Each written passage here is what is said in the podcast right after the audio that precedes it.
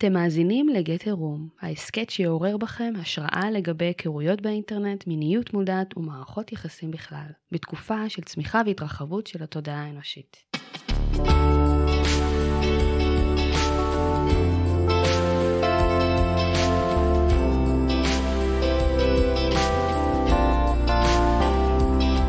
שלום שלום וברוכים הבאים לפרק ה-36 של ההסכת a Room, אני הוא דוד, יוצר ומארח הווידאו-קאסט. האנרגיה המינית נמצאת איתנו אלפי שנים ויותר, אבל נראה שככל שהידע שלנו לגבי הגוף הפיזי וה mind מתרחבים, וככל שהמדע מגלה יותר על מה מרכיב אותנו, בני האדם, כך אנחנו מתרחקים מהמשמעות האמיתית של מעשה האהבה, לסקס באופן ספציפי. הווידאו קאסט Get a Room שמח לארח היום עמיתה לעיסוק, חוקרת תודעה, את דורית בר, מטפלת מינית וזוגית הוליסטית, אשר תשתף אותנו בידיעותיה, בניסיונה, ובעיקר בתובנותיה לגבי מיניות מודעת. אני אישית נרגש לקראת השיחה שלנו, שתהיה בפירוש מה שמכונה פעולה משנת תודעה. האזנה נעימה, בואו נלך לחדר.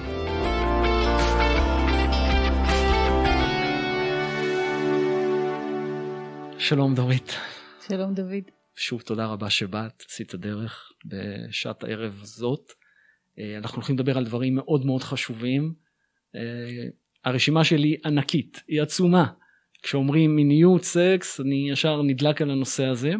במיוחד לדבר עם מישהי כמוך, עם רקע מקצועי שלך. במיוחד שאנחנו אחרי תקופת הקורונה. ואני קראתי איזשהו מאמר על זוגות שחיי המין שלהם אה, נעלמו לגמרי בתקופת הקורונה. אולי נצליח לגעת בזה, כנראה שלא כי יש לנו נושאים אחרים.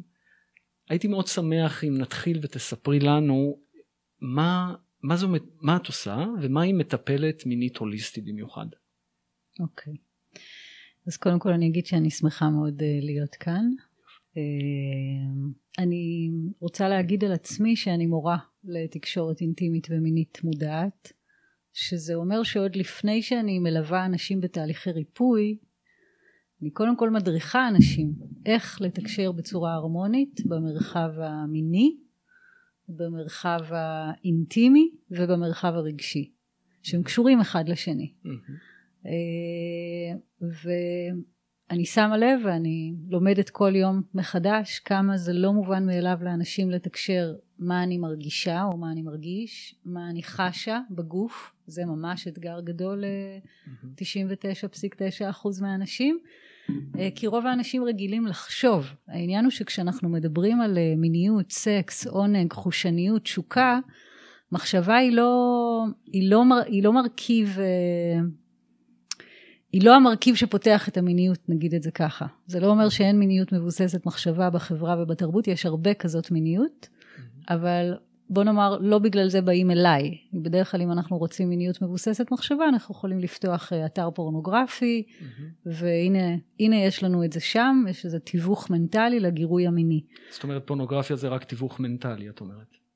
בחוויה שלי, mm-hmm. כן. בחוויה, mm-hmm. בהבנה שלי. Mm-hmm. בדרך כלל אנשים באים אליי כי הם רוצים את הדבר האמיתי. שזה? שזה חיבור של גוף לגוף. אה, באים נשים, גברים מכל סוגי המגדרים והמשיכות המיניות. בדרך כלל באים גם אנשים שרוצים את זה בתוך מערכת יחסים, ולא רק uh, כחוויה חד פעמית. כן, כי אחרת בשביל מה להם להשקיע ולהתאמץ ולבוא אלייך. נכון. Mm-hmm. ומה שקורה בתוך מערכות יחסים זה שהעומק הרגשי והאינטימי שנוצר שם הוא אדיר. אנשים בדרך כלל גרים יחד, בדרך כלל מקימים משפחה או אה, מגדלים ילדים, גם אם זה בפרק ב', כלומר החיים מורכבים מהרבה יותר חוויות רגשיות ואינטימיות שיכולות להוביל למרחב מיני או שלא. הזכרת קודם את המצב אה, אה, הנוכחי שבו אנחנו נמצאים כרגע, אתה קראת לו פוסט קורונה, אני תפילה שאכן כך. מה שבטוח זה שיש יותר קרבה. כי היו סגרים, היינו יותר בבית, פיזית יש יותר קרבה. קרבה פיזית. קרבה פיזית שיוצרת יותר חיכוך. יותר חיכוך. יותר חיכוך, ואז בדרך כלל אצל ממש ממש מרבית הזוגות יותר קשיים, וגם ירידה, ב, גם במרחב הפרטיות, יש פחות פרטיות, יותר ילדים בבית, אבל גם פשוט יותר הצפה של קשיים שהיו שם מאז ומעולם. זאת אומרת, בעיניי הקורונה רק משקפת את מה שהתמודדנו איתו כן. גם קודם. היא מקצינה דברים. מקצינה דברים, לגמרי. ו- כן. וזה מה שאת רואה אצל מטופלים שלך שבאים כן. אלייך אל הקליניקה. כן, עכשיו אני רק אגיד, בגלל ששאלת מה זה מטפלת מינית הוליסטית. וזוגית הוליסטית, Mhm. זה אומר שתפיסת העולם שלי היא גוף, נפש, רוח. גוף, כלומר, נפש. כשאני רוצה שלאדם תהיה, לגבר, לאישה, תהיה חוויה מינית מלאה, אני רוצה שהוא יחווה אותה בכל הרבדים של הקיום שלו. אני רוצה שהוא יחווה אותה כעונג בכל החושים, אה, עונג פיזי, עונג גופני, אני רוצה שהעונג הגופני יהיה מחובר לעונג רגשי, ואני רוצה, זה לא אומר שזה תמיד קורה, שתיפתח גם האפשרות של עונג רוחני במובן של אה, חיבור למרחב דומם, זה ממש מעשה אהבה הופך לסוג של מדיטציה. עכשיו הקסם הוא, וכאן באמת נקודה מעניינת, ברגע שהגוף נפתח והלב נפתח, שזה זה לא שני שלבים, זה משהו שקורה ביחד, כשהלב פתוח בחיבור עם העונג של הגוף, הדממה, מה שאפשר לקרוא, לקרוא לה השער הרוחני, היא תיפתח מעצמה. כן, כי מאפשרים אותה. לגמרי, כלומר בעצם אני לא צריכה ללמד אנשים איך להתחבר ישירות לרוח, אני רק צריכה ללמד אנשים איך להתחבר ללב ואיך ללכת מעבר למה שאפשר לקרוא לו מיניות מחשבתית, שזה כל מיני רעיונות לגבי איך מין צריך להיראות, אבל לא מפגש ישיר עם מה שקורה כאן ועכשיו אה, איתי ואיתו, איתי ואיתה. אה, מילה אחת על פורנוגרפיה, כי כבר הזכרת את זה. אז אני מבין שאת מתנגדת לפורנוגרפיה, כי זה רק מיניות מחשבתית, שנוצרת דרך המחשבות שלנו, של ה mind, מה שאנחנו קוראים. אני לא מתנגדת, יש לי פשוט דעות חד משמעיות, אבל אפשר- אני לא מתנגדת אפשר- לשום דבר. אפשר לשמוע את הדעות האלו? תשמע, אני חוקרת, אוקיי? אני חוקרת, ואני חוקרת קודם כל את עצמי, כאישה, כאדם. אה, פורנוגרפיה הייתה חלק מהחיים שלי בשנות ה-20 לחיי, זה בערך לפני 20 שנה, לתקופה מסוימת, ומה שהיא עשתה, וכאן אני ממש מדברת על החוויה האישית שלי, מה שהיא עשתה זה שהיא צמצמה את החוויה האורגזמית שלי, היא יצרה חוויות של גועל, בושה ואשמה במרחב שביני לבין הגוף שלי, והרחיקה אותי מהעולם של חיבור לאדם אחר. והיא יצרה התמכרות. זה אומר שזה לתקופה מסוימת, גם לא ידעתי איך לגמור אחרת. כלומר, כדי לגמור, אז הייתי צריכה את מה שהתרגלתי לצפות בו. וזה היה הרבה לפני שהייתי מטפלת מינית וזוגית הוליסטית, הייתי פשוט אה, אישה בתחילת חיי שחוקרת את המיניות שלה, ופתאום גיליתי פורנוגרפיה, ו... ולשם... עם השנים, אז קודם כל החלטתי להפסיק את זה כבר אז, הרבה לפני שהייתה לי הבנה עמוקה. היום, כשאני כבר במעמקי החקר ועוסקת בתחום שלי בסביבות 12 שנה, אז אני רואה שמה שקורה זה שהפורנוגרפיה קודם כל היא פופולרית מאוד, כי קל מאוד להגיע אליה, ויש מחקרים שנעשו ברחבי העולם שמצביעים על כך ששימוש בפורנוגרפיה מפחית את רמת הרגישות של המשתמש, המשתמשת, לחוויה חושית. Mm-hmm. זאת אומרת, ככל שאני צופה יותר בפורנוגרפיה, אחר כך כשמישהו ייגע בי, או מישהי תיגע בי, אני ארגיש פחות עונג. Mm-hmm. זה נקודה אחת. ברמה התחושתית. ממש ברמה התחושתית. ויש את הנקודה של התמכרות, ויש את הנקודה של החפצת נשים והחפצת גברים, זאת אומרת, זה ממש משנה את התפיסות שלנו לגבי מיניות. יש לי מלא מה להגיד על פורנוגרפיה, אני חושבת שאם נתחיל אנחנו נדבר רק על זה, אז אני רק אסכם כדי שלא נלך רק על הנושא, אני רק אסכם שזה לא שאני מתנגדת, ואם מי שמקשיב לנו עכשיו, פורנוגרפיה היא חלק מהחיים שלו, אני מכבדת את זה. אני רק רוצה להציע אלטרנטיבה, והאלטרנטיבה שאני מציעה זה חיבור אינטימי מיני לגוף, בין אם זה ביני לביני באוננות, ובין אם זה ביני לבין שותף או שותפה. יש שם הרבה יותר עונג, יש שם הרבה יותר אורגזמיות, יש שם אין סוף תשוקה. ויש שם דברים שהפורנו לא יכול להציע. בקל... אז... בקליניקה שלך את מציעה למטופלים תרגילים כאלו, כאלה להתחבר? בטח, בטח. אוקיי. בטח. מה, מה תגידי אגב לבני זוג, בני זוג, בזוגיות מונוגמית מחויבת, שהם רוצים להעשיר את חיי המין שלהם בפורנוגרפיה? אני קודם כל אשאל למה. אני אשאל למה הם הגיעו למצב שהם צריכים להעשיר ח- את חיי המיניות לח- שלהם. לחדש, מה שחדש מרגש יותר. אוקיי, אז תראה, אה, מה שאתה מדבר עליו בעצם ממש מעודד אותי להתייחס או, או להציע נקודת מבט שאומרת שיש כל מיני רבדים במיניות. בעצם יש אין סוף. ממש כמו שאני יכולה להיכנס למטבח ולבשל בכל מיני רמות, נכון? אני יכולה להכין כריך, מהמם. אני יכולה לאכול משקית, משהו מוכן, ואני יכולה להכין ארוחת גורמה, אוקיי? אני בעניין של הגורמה. הבנתי. ג- לא רק, גם בעניין של אוכל, אבל גם, בעיקר בעניין של מיניות. אני בעניין של הגורמה. אז אפשר להעשיר את המיניות באמצעות פורנו. בעיניי יש לזה השפעות מוחיות, רגשיות, שליליות מאוד, שירחיקו את בני הזוג ולא יקרבו אותם, גם אם ביום מסוים תהיה שם יותר אורגזמיות לצורך העניין. אבל אני, אליי באים זוגות שרוצים להישאר בתוך הזוגיות ורוצים שהתשוקה תמשיך לגדול. ואם אני אהיה תלויה במיניות ריגושית, אז אני כל פעם אצטרך גירוי חזק יותר, שזה גם משהו שעולה מתוך המחקרים, ואז אביזרי מין חזקים יותר, ואני אומרת, בואו רגע רק נציע הצעה. ההצעה שלי זה בואו נכיר את האיבר הזה שנקרא הלב שלי, שמחובר כמובן לכל הגוף שלי.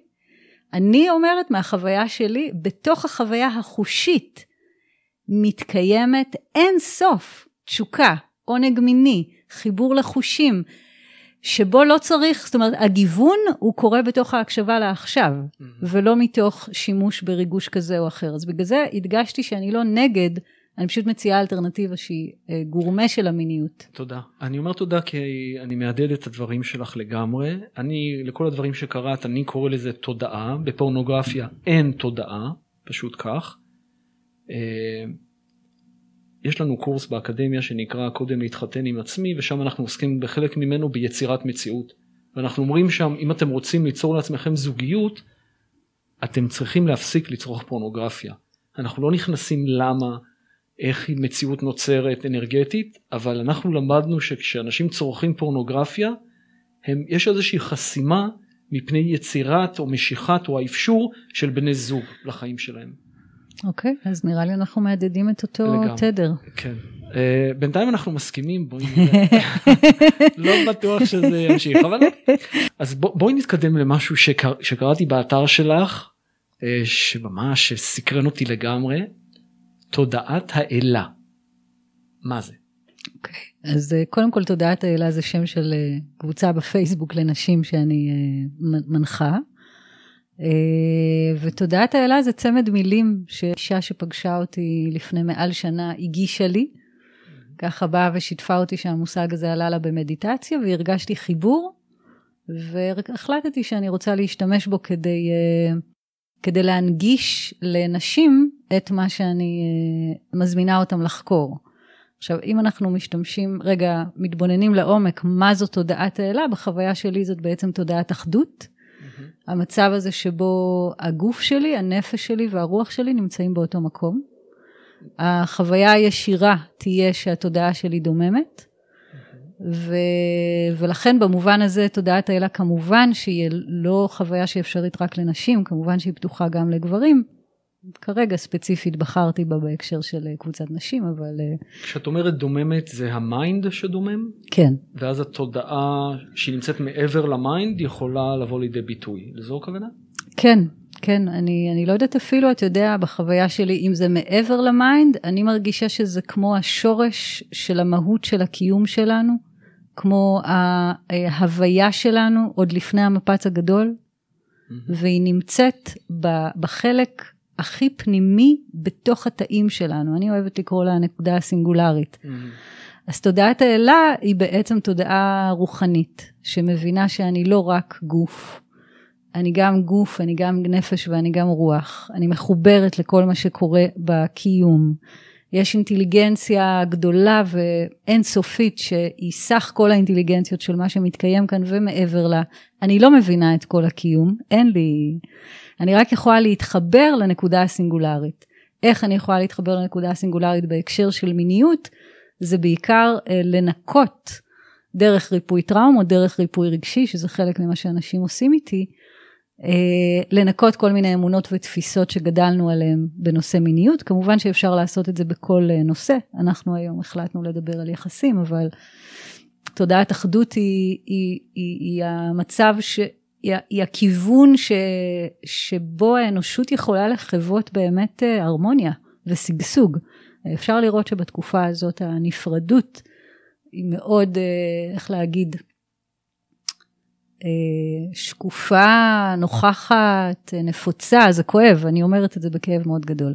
גם נפרדות בתוך זוגיות, אתה יודע, זוגות שחיים יחד ולא טוב להם, גם נפרדות בין קבוצות, אה, דתיים, חילוניים, מתחסנים, לא מתחסנים, והנפ... והנפרדות הזאת היא מכיוון שאנחנו לא מחוברים אינדיבידואלית לתודעת האלה שבתוכנו? כן, ואתה יודע, תודעת האלה זה צמד מילים אה, ש... שהקליק לי בתודעה, כן. אבל אפשר לקרוא לזה... אה, האני הפנימי. האני הפנימי, ואפשר לקרוא לזה העצמי הגבוה, ואפשר לקרוא לזה... תודעת האל. תודעת האל, ואפשר לקרוא לזה רק אני קיים, mm-hmm. ואפשר לקרוא לזה רק אלוהים קיים, mm-hmm. אפשר לקרוא לזה כולנו אחד, כלומר, אני לא צמודה למילים שאני בוחרת בהם, אני פשוט אוהבת מילים. אני כן בהחלט אה, מחוברת מאוד לעצם המשיכה לכיוון המאחד. לכיוון המאחד, כי אני מרגישה שאנחנו עשויים מאותם חומרים. מהותית אנחנו מחוברים. והמשחק הזה שיש בינינו, כמו כרגע נניח ביני לבינך, יש משחק, אנחנו לא באותו גוף, לך יש תודעה משלך, אבל יש תודעה משלי.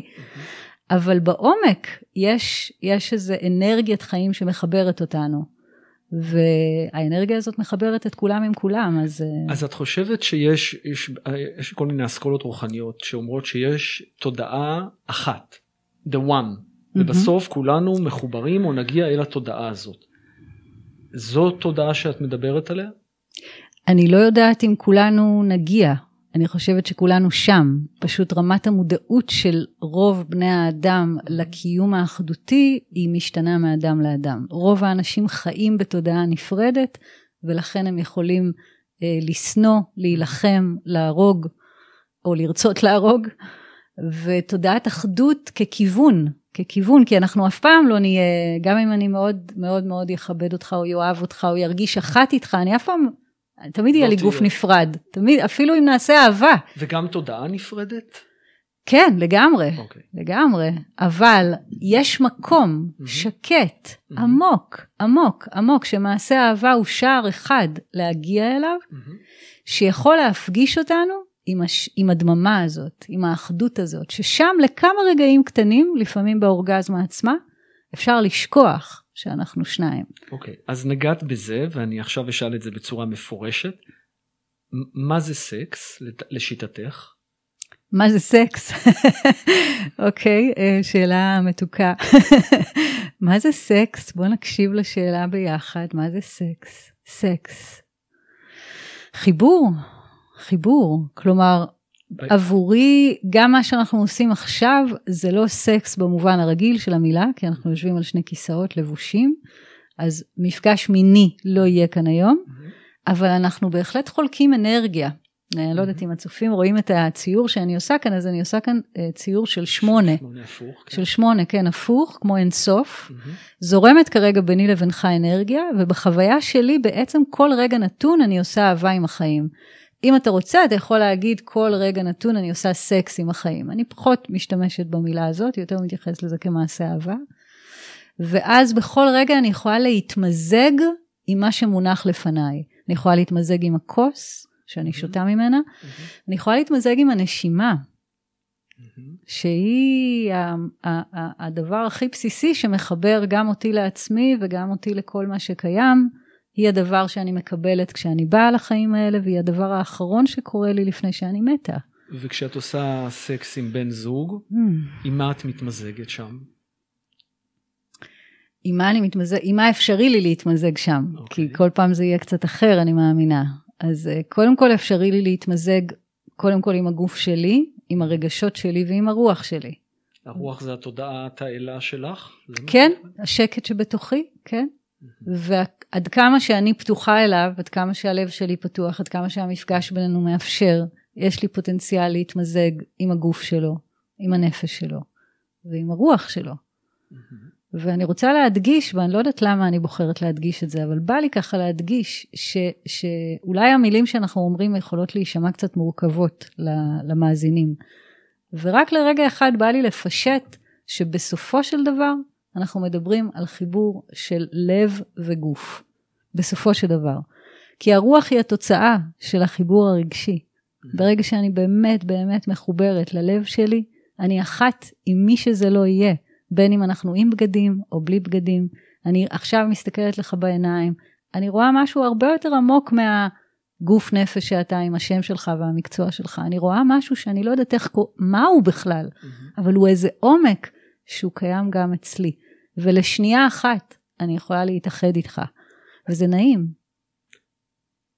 תודה באופן ספציפי. אז את אומרת שכשאנחנו עושים אהבה עם בני הזוג שלנו, לשם אנחנו צריכים לשאוף. אל החיבור הזה עם עצמנו, עם תודעת האל שבתוכנו, ואיתם. אז מה התפקיד שלהם? למה אנחנו לא יכולים לעשות את זה עם אוננות פשוטה? אוקיי, okay, אז קודם כל, אה, אני לא יודעת אם אנחנו צריכים, אנחנו יכולים. אנחנו לא צריכים, כלומר מיניות, גם מיניות זוגית וגם מיניות עם עצמי, היא יכולה להיות מכל רובד. היא יכולה להיות מנטלית, יכולה להיות חושנית, יכולה להיות אינטימית, היא יכולה להיות רוחנית. ומבחינתי אין לי תפיסה מוסרית שאנחנו צריכים לקחת את זה לכיוון הרוחני. לא, אני רק אומרת, כשלוקחים את זה לכיוון הרגשי, רמות העונג, התשוקה, השמחה, ההאזנה שמתקבלות הן אינסופיות. כלומר, אני מבחינתי גיליתי את המכונה הזאת של לאס וגאס, כן. שכל הזמן מוציאה מטבעות זהב, באמת, גיליתי אותה הכי, אני אומרת את זה ב, ב, ב, בהתרגשות. וכל פעם שיש לי את הזכות לחלוק את זה עם איזשהו זוג או קבוצה או מי שזה לא יהיה, אני מרגישה שגיליתי להם באמת באמת אוצר שלא נמצא מחוצה להם, שנמצא אצלם. עכשיו, בהקשר של אוננות, רגע בוא נדגיש משהו, לגמרי אני יכולה לעשות אהבה עם כל הרבדים האלה, גם כשאני עם עצמי. זה כנראה לא יהיה זהה, כי בכל זאת יש יותר חושים כשמישהו נוגע בי, ואני נוגעת במישהו ויש גם יותר התמודדות רגשית, צריך לעבור דרך יותר obstacles, uh, יותר mm-hmm. מכשולים כש... כשיש כאן מישהו והוא עכשיו נעלב ממשהו שאמרתי, או הוא כועס עליי על משהו שאמרתי אתמול, או היה לו יום קשה בעבודה, כלומר אני אצטרך לעבוד כדי ליצור את הקרבה. אז אני, אני אומרת שאפשר ללמוד לעשות אהבה גם כשלא נמצאים בזוגיות, וגם כדאי. וגם כדאי. כדאי, זה, ממש זה, כדאי. זהו, זהו, יש קבוצות באוכלוסייה, לא רק אצל הישראלים, אה, יהודים, אה, בכל דת, אני חושב שזה מגיע מהדת של אשמה ובושה לגבי הגוף הפיזי ובכלל לגבי אוננות. כן. אז אנחנו כאן אומרים חד משמעית, אין צורך להתבייש. כן, אנחנו כאן אומרים, הנה אני פשוט אסתכל למצלמה, כן. אנחנו אומרים ביחד, לעשות אהבה עם עצמנו זאת זכות שקיבלנו מלידה, מסתבר שאנחנו עושים את זה אפילו ברחם, נוגעים בעצמנו.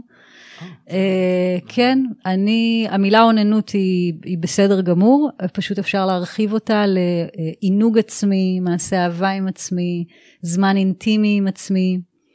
ומה שקורה בעידן שבו אנחנו נמצאים, עידן המדיה, האינטרנט, הפורנו הנגיש בלחיצת כפתור. האפליקציות שנותנות לך בני זוג רגעיים ללילה. לגמרי. כל הרוח הזאת של הפאסט פוד בהקשר של מיניות, mm-hmm. אה, פשוט כדאי לראות שזאת אפשרות, אבל שיש אפשרות עמוקה יותר, שאפשר לחוות בה הרבה יותר סיפוק, שמבקשת שנעשה את הדברים יותר לאט, יותר בתשומת לב, עם הרבה נשימה. הרבה מודעות עצמית. עם מודעות לגוף, עם מודעות לרגש, בלי להכריח את עצמנו לעשות משהו, ושככל שנביא יותר הקשבה למקום הזה של מגע ועונג, עוצמת העונג תגדל, עוצמת התשוקה תגדל. אני בטוחה שאתה יודע את זה מהמקום שאתה חוקר וגם כאדם. האתגר הכי גדול של זוגות היום זה הנושא של תשוקה מינית. כן. רוב הזוגות מתגרשים בסופו של דבר סביב הדבר הזה. הוא הפסיק לשכב איתי, הפסיקה לשכב איתי, הוא בגד בי, בגדה בי, לא משנה כרגע מי, מה, איכשהו כשחוקרים את זה, בסוף מגלים שזה מה שקרה, שזה ההיסטוריה של ה... של הזוג, של הזוג שבסוף הובילה לפרידה. ושזה קרה בגלל, מה את רואה בקליניקה? מה שאני רואה זה שפשוט זוגות, קודם כל, בני אדם, אנשים וגברים, אה, נשים וגברים, מגיעים למרחבים של זוגיות חסרי אה, ידע ומיומנויות בתקשורת אינטימית, רגשית ומינית. טכנית כולם יודעים מה לעשות, mm-hmm. אוקיי? לא, לא, אף, אף אחד לא ביקש שאני אגיד לו לאן אה, צריך להכניס את איבר המין, או איך נכנסים להיריון.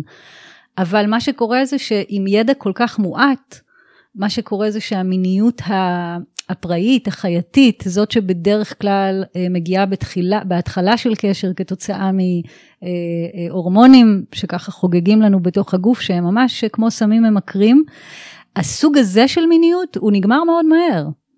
כי זה גל הורמונלי שיש לו נקודת התחלה ונקודת סיום, לא בהכרח אותה נקודה אצל כל זוג, יש כאלה זה יחזיק יומיים, אה, שבועיים, שנתיים, ראיתי כבר זוגות שזה יחזיק להם אפילו כמה שנים, אבל באיזשהו שלב המיניות הריגושית הזאת, שנובעת מהחדש הזה, היא נגמרת. היא נגמרת. היא נגמרת. אז מה שבעצם אני אומרת זה שמיניות ריגושית, אה, שבדרך כלל מבוססת על התעוררות הורמונלית אה, בהתחלה של קשר, יש לה פג תוקף. היא נגמרת, ובדרך כלל די מהר. ואז הקשר מעמיק. זאת אומרת, יש כאלה שבגלל שהיא נגמרת הם פשוט ייפרדו, אוקיי? אבל אלה שימצאו שם משהו יותר עמוק, ביטחון, אה, מחויבות, אולי רצון להקים משפחה, אלה שהצליחו להתחבר ברמת הלב יותר לעומק, ירצו להעמיק את הקשר. מה זה רמת הלב הזאת? אוקיי, זה נקודת המפתח, כי יש הרבה זוגות ששומעים, גם זוגות אחרי שנה של נישואים, ואומרים, טוב, נגמרה התשוקה, נגמרה החדשנות הזאת, אנחנו לא רוצים להביא ילדים, אז אין את האלמנט הזה בזוגיות שלנו. אני מרגישה ביטחון אל הבן אדם שאיתי, ולהפך, ועדיין אין שם תשוקה. כן. בעצם אתה שואל אותי איך יכולה להיות תשוקה, אם בכלל, בקשר ארוך טווח. כן. אוקיי, אז זה בדיוק מה שהתכוונתי לומר, שיש את אותה מיניות ריגושית שנגמרת, אבל אז באמת יכולה להגיע אה, תשוקה, שנוב... תשוקה מינית, שנובעת מתוך אינטימיות. אני אסביר את זה. כן, חייב. ברור. אני אסביר את זה קודם כל ממש במבנה הפיזי של הגוף, אוקיי? המיניות הריגושית היא מיניות שמתחילה מהחלקים התחתונים של הגוף, אוקיי? מהאגן, פינפוט, והרבה פעמים היא עולה למעלה. היא עולה למעלה לכיוון הלב, ואז אנחנו מתאהבים, ואז אנחנו נהיים זוג, נכון? זה ה... אבל התנועה היא שמלמטה למעלה, כמו שאמרתי, יש לה פג תוקף. Mm-hmm. התנועה המשלימה שלה, שהיא יכולה לייצר סבבים אינסופיים של התשוקה, mm-hmm. היא מתחילה מהלב, מהלב, ויורדת כלפי מטה. עכשיו, אני אסביר, רגע, אוקיי. מה זה לב? כן, מבחינה תודעתית. כן, כן, כן, מה זה לב מבחינה תודעתית? אה, מבחינה... לב זה אומר קרבה אינטימית, זה אומר היכולת אה, לפתח חברות אמת שמבוססת על ערכים כמו כנות, אותנטיות, פתיחות ואחריות רגשית. אני אסביר. כי גם כשאנחנו מתאהבים, באיזשהו שלב, באותו, ברגע שהריגושיות נגמרת, היא נגמרת גם ברמה הרגשית. כלומר, אם היו דברים שקודם עשית והיו חמודים בעיניי, פתאום זה מעצבן אותי. כל מיני. אולי מעצבן אותי היחסים שלי, שלך עם המשפחה שלך, אולי מעצבן אותי שאין לך חברים, או שיש לך יותר מדי חברים. כל מיני דברים שקודם יכולתי להכיל כי הייתי מסוממת על ידי ההורמונים של ההתאהבות, פתאום אני כבר לא יכולה להכיל. אז כשאני אומרת פתיחת הלב, אני מתייחסת ממש לעומק של אה, אחריות רגשית, שבאמת ובוודאות לרוב האנשים אין אותו. אחריות רגשית. כן. לגמרי. כשאני אתן, אני אתן לזה דוגמה, אוקיי? אני אנסה לתת לזה דוגמה. אמ, זוג מגיע לסטטוס הזה שנגמרה המיניות הריגושית, בסדר? הם רוצים להישאר ביחד, אבל כמו שאמרת, נגמרה להם התשוקה. ולא רק שנגמרה להם התשוקה, הם גם כל הזמן רבים, אוקיי? והם רבים לא על איזה משהו שברומו של עולם, הם פשוט לא מצליחים להתחבר כמו שהם התחברו בשלב הקודם.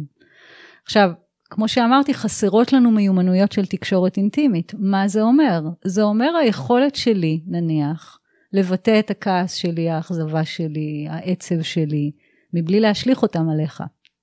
כי בדרך כלל מה קורה? אני מאשימה אותך בכל מה ש... כי זה קל. כן, כי זה קל, כי אתה שם, כי באמת הרגשתי את ההצפה הרגשית הזאת כתוצאה ממשהו שאמרת. אבל יש הבדל מאוד גדול להגיד לך, דוד, אתמול כשאמרת לי, את זה ואת זה, אז הרגשתי קיבוץ בלב. ואני מרגישה עכשיו שלהיכנס איתך למיטה לא בא לי, אבל ממש בא לי שנשב רגע כאן על הספה ונדבר על הדברים, כי בא לי להיות קרובה אליך, אבל כל הגוף שלי כרגע מרגיש כמו, כמו קוצים. עכשיו, שים לב, זאת, זאת כבר, כבר דוגמה של תקשורת מקרבת, מה שבדרך כלל קורה אצל זוגות, זה שאני אומרת לך, אין לי כוח אליך, אני לא יודעת למה אני איתך בזוגיות, אולי אנחנו בכלל צריכים להיפרד, זה כל ערב אותו דבר, כל פעם אותה מריבה, נמאס לי כבר. אפס אחריות רגשית. אוקיי, אז נתתי דוגמה כן. קיצונית כן, בכוונה. אני, אוקיי, אני מבין יותר, גם המאזינים. זה הסיטואציה שתיארת שלא בא לי, היא לא מגיעה מיד. נכון, אני לקחתי קצת. יפה, כן. אני בכוונה. כן, הקצנתי. כן, טוב מאוד. אז איזה עצה אנחנו יכולים לתת לאנשים שלתחילת הקשר שלהם, שהם מרגישים שבהתחלה התשוקה קצת מתמסמסת, והם לא עושים עם זה כלום, כי הם אומרים או שזה קורה לכולם, או שהם מקווים שזה יחזור בחזרה. מה אנחנו יכולים להגיד להם? אוקיי, okay, אז קודם כל תודה על השאלה, כי זו באמת שאלה מאוד יפה שיכולה לחסוך הרבה כאב מאוחר יותר. אם נגמרה כרגע התשוקה, מה שאני אומרת זה לחזור, במקום לנסות בכוח לעורר אותה, או לחפש כל מיני חידושים או ריגושים, או לעצור את הקשר, שזה יהיה חבל מאוד. אני אומרת, אם כרגע אין תשוקה למין, בוא נבדוק למה כן יש תשוקה. אני אסביר לאיזה סוג של מגע יש תשוקה, אני עדיין מתייחסת למרחב של מגע. Okay. אוקיי. אני מתייחסת לשלושה, אה, לא יודעת אם שלבים נקרא לזה, שלושה תדרים, שלושה אה, אנרגיות שאפשר לגעת. Mm-hmm. אפשר לגעת בצורה אינטימית, אפשר לגעת בצורה אירוטית, אפשר לגעת בצורה מינית. סביר להניח שיש עוד 300 תדרים, אני חילקתי את זה לשלוש כי זה עושה לי את החיים קלים ומסביר לאנשים איך הם יכולים לגעת אחד בשני, אוקיי? עכשיו, בדרך כלל התשוקה שיורדת זה התשוקה המינית, ואפשר להגיד שגם האירוטית. מינית זה נגיעה באיברי המין? נגיעה באיברי המין, אה, זה כבר כשממש בא לי עליך ובא לך עליי, כאילו זה כבר ממש שמה. שזה תמיד בדרך כלל קורה בהתחלת, בתחילת הקשר. כן, כן, אנחנו רוצים שזה יקרה כל הזמן, רק שזה הולך לנו לאיבוד. Okay. אוקיי. ואז אני אומרת, אם התשוקה המינית כאילו נעלמה לנו, רק בוא נחזור לפרק הקודם. ובניסיון הרב שלי, אני מלווה הרבה מאוד זוגות, ממש המון המון. בניסיון הרב שלי אני רואה שכשאני מאפשרת לזוגות לחזור לשלבים של, במרכאות נקרא לזה תלמידי תיכון, לחזור לשלבים האינטימיים. לא בא לי מגע באיברי מין, אבל בא לי שתחזיק לי את היד. לא בא לי להוריד את החולצה, אבל בא לי לשים עליך את הראש. רגע, עצור, אני חייב עכשיו לשאול, כי ישר אמרת לי תלמידי תיכון, ונזכרתי כשאני הייתי בתיכון, אבל רגע, כשאני הייתי בתיכון דברים היו אחרת. היום גברים ונשים ישר קופצים לאנרגיה המינית. הם לא יודעים מה זה קודם ללטף או מבט בעיניים, אז מה אנחנו נגיד להם? נלמד אותם, בגלל זה יש לי כל כך הרבה עבודה. לא, באמת, יש לי המון עבודה, הרבה מעבר למה שאני יכולה להכיל. ו... כי, כי שוב, אני, אני מדגישה בפשטות, חסרות לנו מיומנויות תקשורת אינטימית. הרבה מהעבודה שלי היא בכלל לא מטפלת, הרבה מהעבודה שלי היא פשוט הדרכה. ללמד מגע אינטימי, ללמד להחזיק למישהו את, לא סתם למישהו, למי שאני אוהבת, להחזיק לו את היד וממש לנוח שמה, hmm. בתוך המגע הזה. ולא ישר לרצות שמשהו יקרה שם. כי, כי שוב, אינטימי, אירוטי, מיני, זאת נוסחה. אני קוראת לנוסחה הזאת, זאת המתמטיקה של התשוקה. זאת נוסחה בדוקה. זאת נוסחה בדוקה. אם המגע המיני כרגע לא מתאים, צריך לחזור צעד אחורה. אם גם האירוטי לא מתאים, צריך לחזור עוד צעד אחורה. אם גם המגע האינטימי לא מתאים, צריך לחזור בכלל לרובד של תקשורת. כנראה שאפילו לא נעים לנו לדבר אחד עם השני, אז אפילו לא בא לי שתחזיק לי את היד. אבל אם בא לי שתחזיק לי את היד... אז עדיין יש סיכוי לקשר. לחלוטין. גם, גם דרך אגב, גם אם לא בא לי שתחזיק לי את היד, עד... יש סיכוי לקשר. באמת, כל עוד הלב שלי עדיין אוהב אותך ואתה אוהב אותי, יכול להיות שפשוט אתה כל כך מעצבן אותי, שלא בא לי שתחזיק לי את היד, אבל לא בא לי עכשיו. עוד לא... שעתיים אוקיי. כן יבוא לי. אני לא מעצבן אותך. לא, לא, לא, זה אוקיי. רק משחק, אני, אנחנו אני, רק משחקים את כאן. את משחקת נפלא, אני שומע את התשוקה של, מעצבן אותי. אוקיי, אז טוב, בסדר, אז אני הבנתי. מה תגידי לזוגות אה, ששואלים, פגשתי מישהו או מישהי, לא משנה, נחמדים, כיף לי וזה, אין שם תשוקה מינית, בתחילת הקשר. כדאי להתחיל להם קשר? כדאי להם להתחיל קשר כזה? זאת שאלה טובה. אה, אולי אפילו אני ארחיב אותה ויוסיף לה, אני לא נמשכת אליו, או אני לא כן. נמשך אליה. כן. זאת אומרת, זה לא רק שאין, תשו- אני פשוט לא מרגישה משיכה. מהמם. ושם אני אומרת כזה דבר, ההבחנה היא כזאת, אם יש גועל, אז עדיף שלא. ברור. זה אני מסכים איתך. אם יש גועל, אז יכול להיות שאנחנו נועדנו להיות ידידים, או קולגות, כן. או לצאת לסרט... אה, אם, אם, מת- אם יש ספק, אז אין ספק. כן, אם- אם יש גועל, אבל אם אין גועל ופשוט כן. אין משיכה, אוקיי. ההצעה שלי זה להעמיק את הקשר האינטימי. ולגלות משיכה מינית, ואני אומרת את זה מניסיון אישי, לגלות משיכה מינית שמתחילה מהלב. אני אספר סיפור. בסדר? אה, חוויה שקרתה לי לפחות פעמיים בתקופת החיים הזאת. אה, פגשתי מישהו, לא הרגשתי, היה לי כיף איתו, היה לנו כיף אה, לדבר, לצחוק, להיות ביחד, לא היה בא לי מגע איתו, אוקיי? ו... ואז כאילו זה די היה לי ברור שזה הולך לקטגוריה של טוב אז, אז לא, כאילו בטח שלא בכוח. מהמם.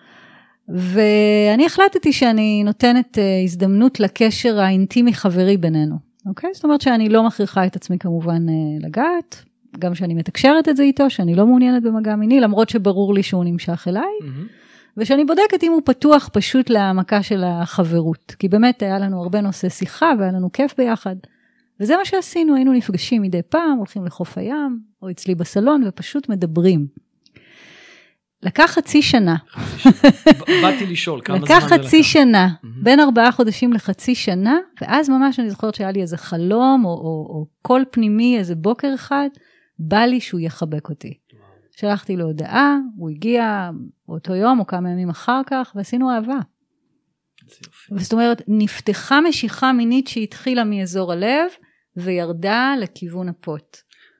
את חושבת שזה יכול להיות הפוך גם אצל גברים כלפי נשים? בטח. בטח. בטח, פשוט חד משמעית, פשוט מה שקורה זה שנורמות תרבותיות וחברתיות שמתבנתות בעיקר גברים לתפיסות שנוגעות למיניות זה או שאני נמשך אליה או שאני לא נמשך אליה, אני צריך טיפוס מסוים. שמעתי את המשפט הזה כל כך הרבה פעמים. אה, עכשיו אני לא אומרת שזה לא נכון. לסוג מסוים של מיניות ומשיכה מינית, המיניות שבאה מלמטה למעלה, אני צריך טיפוס מסוים, וגם אני תמיד חשבתי שאני צריכה טיפוס מסוים של גבר מהמם. כדי להימשך אליו. אבל אז המציאות נתנה לי את ההזדמנות הזאת לחוות, וזאת חוויה שקרתה לי אפילו שלוש פעמים בחיים. שיכולתי לפתח קשר רגשי עם אדם בלי בכלל, גם לא היה שום לחץ שצריך להתפתח בינינו משהו. הסכמנו להיות חברים. ואז דווקא מתוך האפס לחץ, שזה אומר במילים אחרות ביטחון, חברות באמת אמיתית, הלב פתח את הפוט. אז האם זה יכול לקרות לגברים? ברור, גם לגברים יש לב. לא פחות מלנשים. כן, טוב. לא היה, לא היה ספק בקול שלך. לגמרי. אה, אנחנו מתקרבים לקראת הסוף, וואי, יש כל כך הרבה נושאים עוד לדבר עליהם. אני רוצה לשאול אותך משהו. יש לי תיאוריה מסוימת, תגידי לי מה דעתך. אני חושב שבכלל בני אדם נמצאים בתקשורת כל הזמן עם תודעת האלה במונחים שלך. סקס זה תקשורת של, זה אנרגיה של תקשורת. עם מי? לא עם בן הזוג שלי, אלא עם אותה תודעת אלה, אל. וכל החיים שלנו, כל מערכות הזוגיות שלנו, כל הקשרים שלנו, למעשה משקפים לנו כמה התקשורת שלי עם עצמי היא יותר עמוקה, יותר נכונה. כשאני מגיע לדרגה של מאסטר, שזה אומר תקשורת תמידית וקבועה עם האני העליון, אז אני באופן אוטומטי מושך לעצמי את בת, בת או בן הזוג הנכונים, שיש, איתם יש תקשורת כל, בכל הרמות שהזכרת, מינית, אינטימית ורגשית, שהיא שלמה, מאוזנת ומאוד נכונה, בלי ספק אפילו. מה דעתך על התיאוריה המשוגעת הזאת? תיאוריה, תיאוריה יפה.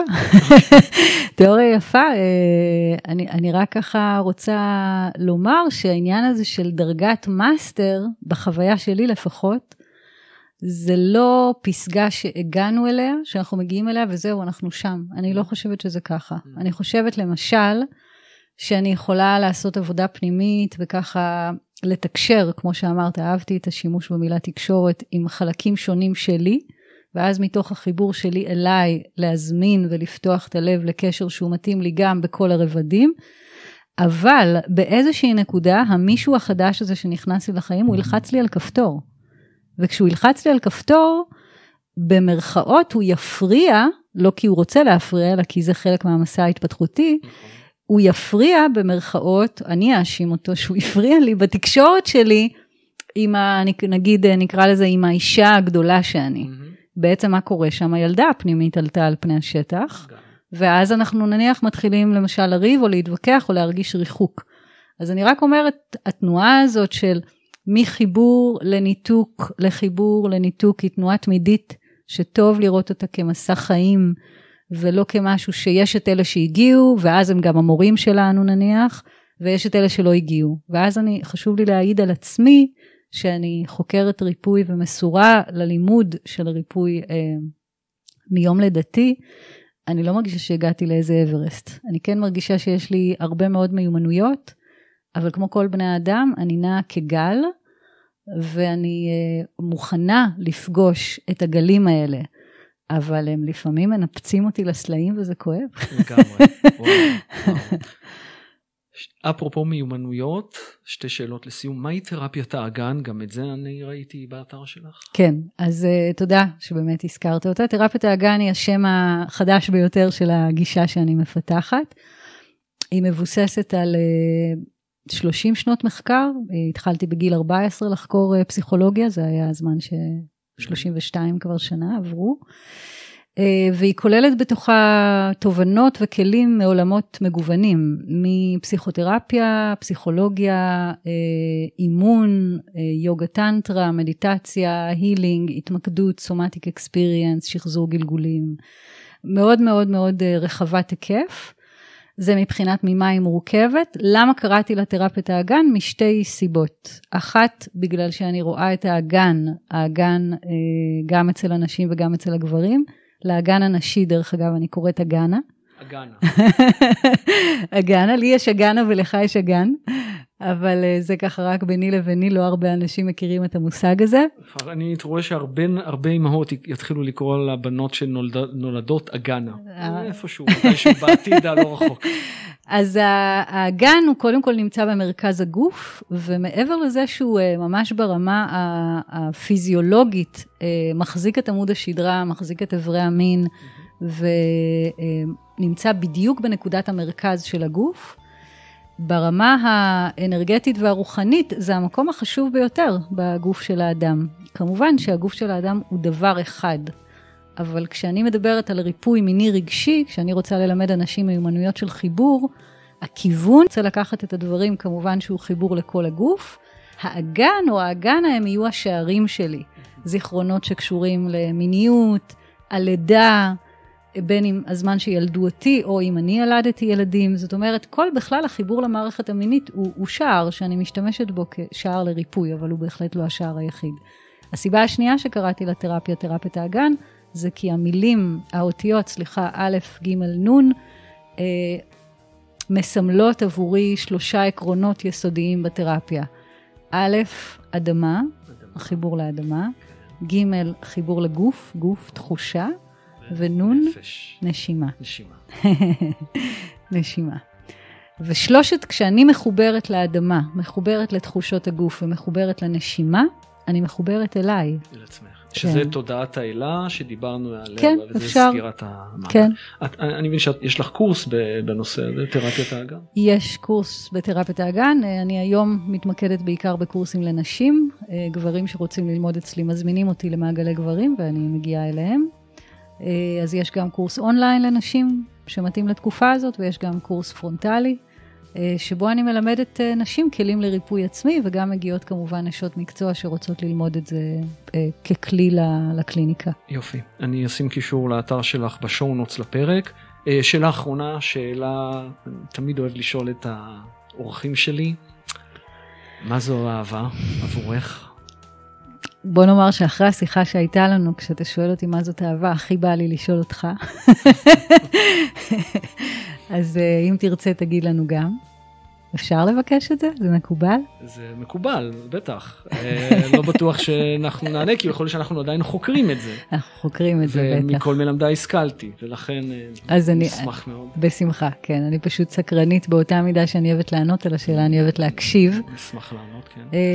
אהבה עבורי היא החומר, החומר שממנו אני עשויה.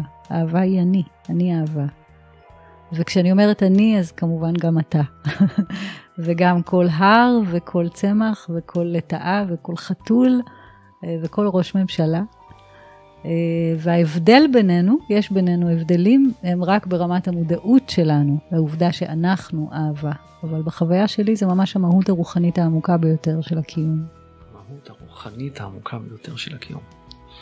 וואו, נתת לי משהו לחשוב עליו. דורית, תודה רבה לך, וואי, החכמנו, למדנו, התעשרנו, נתת לי הרבה מאוד דברים שיופיעו אצלי בחלומות, אין לי ספק היום בלילה. אז שוב, הרבה הרבה תודה.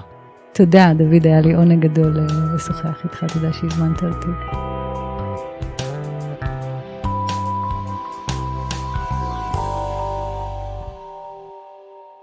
האזנתם לגט עירום, פודקאסט מרחיב התודעה לגבי היכרויות באינטרנט, מיניות מודעת ומערכות יחסים בכלל, בתקופה של צמיחה והתרחבות של התודעה האנושית. אם גם אתם רוצים שהקול הייחודי שלכם ייחשף לעולם, צרו קשר בקבוצת הפייסבוק שלנו או באתר. כל הכישורים בשואו נוטס.